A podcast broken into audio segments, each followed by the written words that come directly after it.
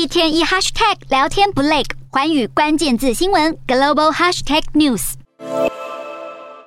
拿着木棍愤怒敲打玻璃，还有人出脚踹门。哥伦比亚南部图尔瓦市一所监狱发生暴动后，家属赶到监狱外头焦急等候消息，与警方爆发激烈冲突。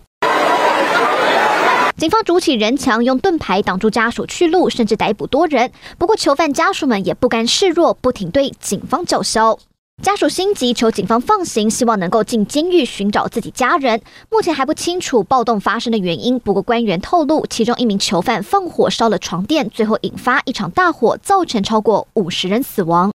哥伦比亚当局表示，这是场悲剧以及灾难性事件。不过，这不是各国监狱第一次发生暴动。二零二零年，一所监狱曾因新冠疫情恐慌发生暴动，抗议狱中拥挤情况以及缺乏服务，导致二十三名犯人丧生。之后，各国释放了一些囚犯化解问题。不过，针对这次的暴动，警方还在调查详细事发原因。